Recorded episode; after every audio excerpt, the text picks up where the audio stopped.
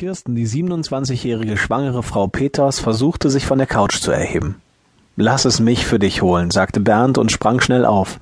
Sei nicht albern, lachte Kirsten. Nur weil ich schwanger bin, brauchst du nicht zu glauben, ich sei körperbehindert. Ich weiß, bot Bernd an. Es ist nur das. Nun, ich möchte auch ein Glas und ich weiß, wo die Gläser sind. Ich kann für uns beide eins holen.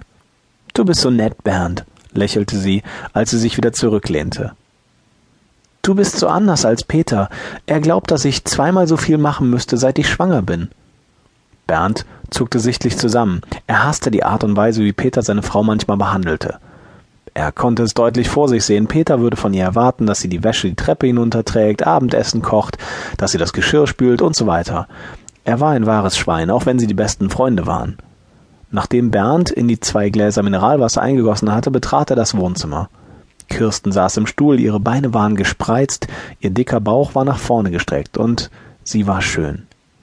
Bernd gab ihr ein Glas. Was? fragte Kirsten. Was meinst du mit was? fragte Bernd verwundert. Du hast mich angestarrt, erzählte ihm Kirsten. Du denkst gerade daran, wie dick ich bin.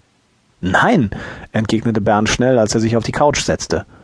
Überhaupt nicht. In Wirklichkeit habe ich daran gedacht, wie schön du bist. Ach ja, wirklich? lächelte Kirsten. Ich könnte wetten, dass.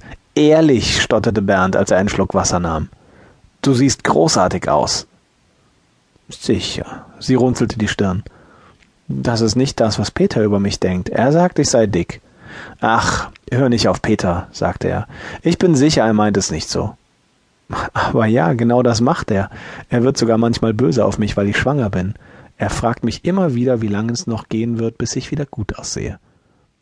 Bernd blickte finster. Manchmal kann Peter ein